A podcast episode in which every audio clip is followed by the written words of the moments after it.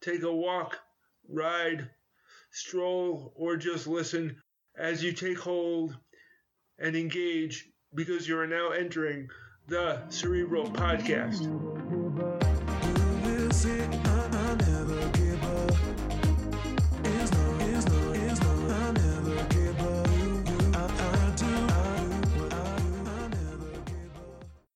Joke of the day.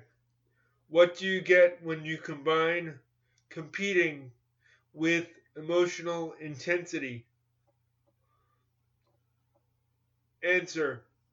Well, if you put compete and intensity together, it can equal competensity.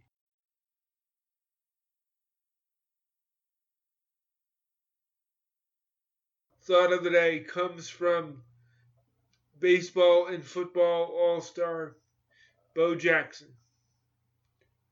He said, As a ninth grader, I competed with high school kids. And out of 600 people, I finished 10th. Hello and welcome back to the Cerebral Podcast. For new listeners, the Cerebral Podcast is me talking about my crutches as disability devices and literary devices. I also offer up advice to help parents, kids, and anyone else who wants to learn about my interpretation of disability engagement. I was born with cerebral palsy. It is a movement disorder that moderately impacted my balance and coordination. I grew up in New York in competitive schools where it was mainstreamed in the 1970s and 1980s. I was the only kid with a long term physical disability in the school as a result, I used my cerebral against the palsy like an oxymoron. In other words, I used my brain to work through many of my physical challenges. Reasonable accommodation and the ADA didn't become law until 1990 or broadly accessible to me until I was in college at Marist College in 1991.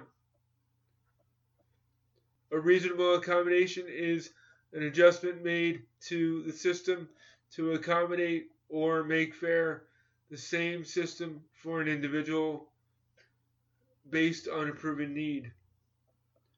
As a result, I often use environment, enriched environment examples to increase my own social emotional learning. I want to pass on my knowledge and experience to help the next generation. This is episode 60. Thank you for joining me today. Preface For the month of June, I am talking about adolescent issues. According to Psychology Today, adolescence is the transitional age from childhood to adulthood that occurs from ages 13 to 19. Today I am talking about sports and competing and completing competencies. In this week's Rite of Passage Experiences, or ROPE, I am talking about how I was included and excluded in sports in high school. I attended a college preparatory religious private school in New Jersey. be sure to listen for one or two things that you can take away from this episode. Now, let's both take hold and engage. According to Psychology Today, the purpose of adolescence is for a child to psychologically and socially transform into a young adult. Breaking from a childhood attachment and Security allows children to acquire freedom and responsibility to develop independence and differentiate themselves from their parents to establish and develop their own unique identity. In this week's Rite of Passage Experiences or Rope, I am talking about differentiating myself and really having no choice to compete with my crutches. Starting in high school, I was often relegated or assigned to officiating responsibilities in gym class. This allowed me to compete or participate with safety and to not, also not get hurt.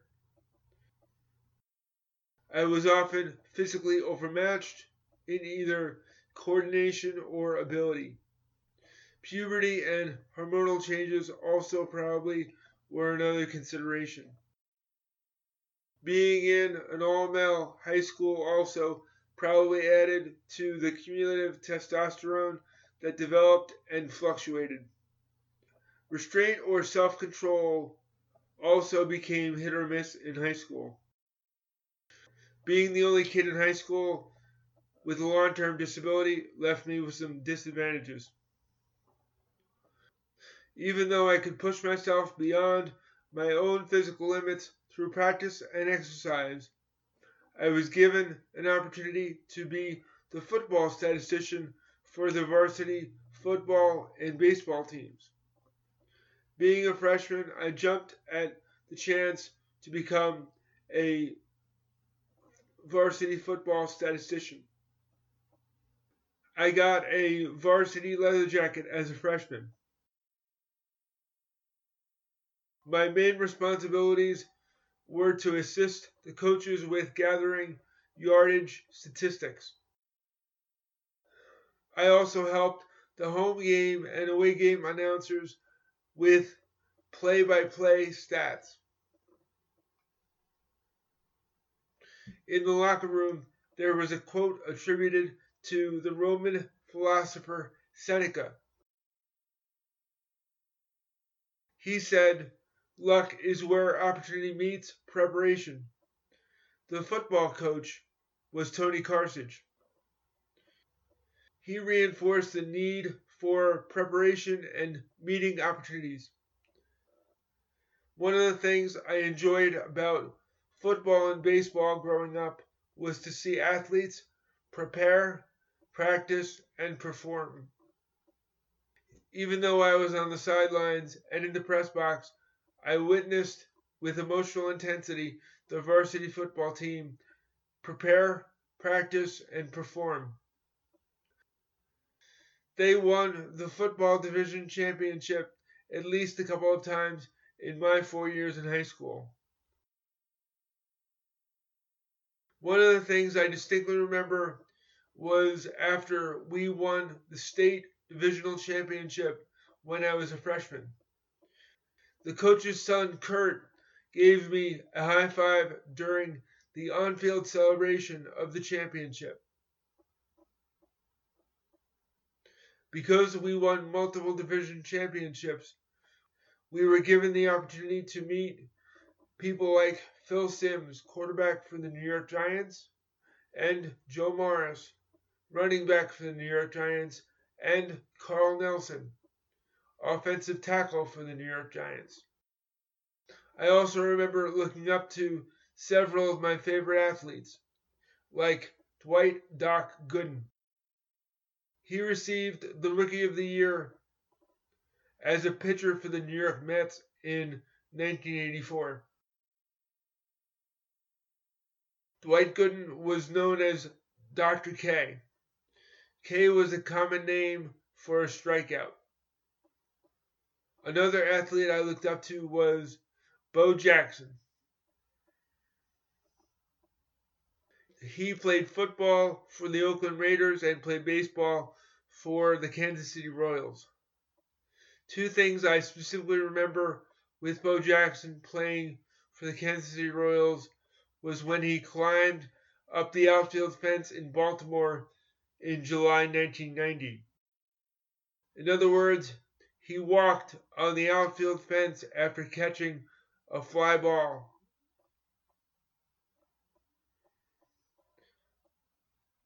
Here's a clip. And not talent. Orsulak licks that one to left center field. Bo won the charge. Bo is there. Yo, mama run that wall.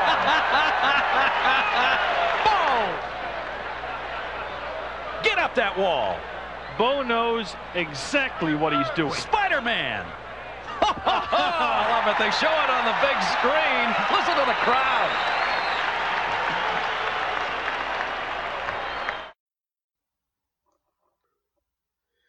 Announcers at the time in Baltimore gave him the nickname Spider Man for walking on the unscalable fence with his feet. He also became known for breaking wooden bats over his baseball helmet and over his knee. While I didn't possess Bo Jackson's physical gifts, I did think of myself as someone who could do or figure out the impossible by scaling stairs or other physical feats. I did so because I saw and identified myself as someone who could use crutches as personal training devices.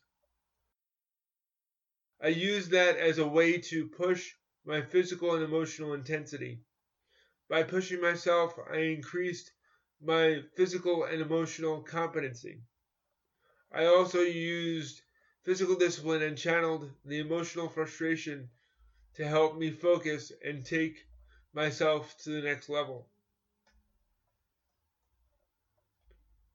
Were there one or two things that you heard that you could lean into? Thank you for allowing me to be a voice inside your head. Please share this podcast with someone you know.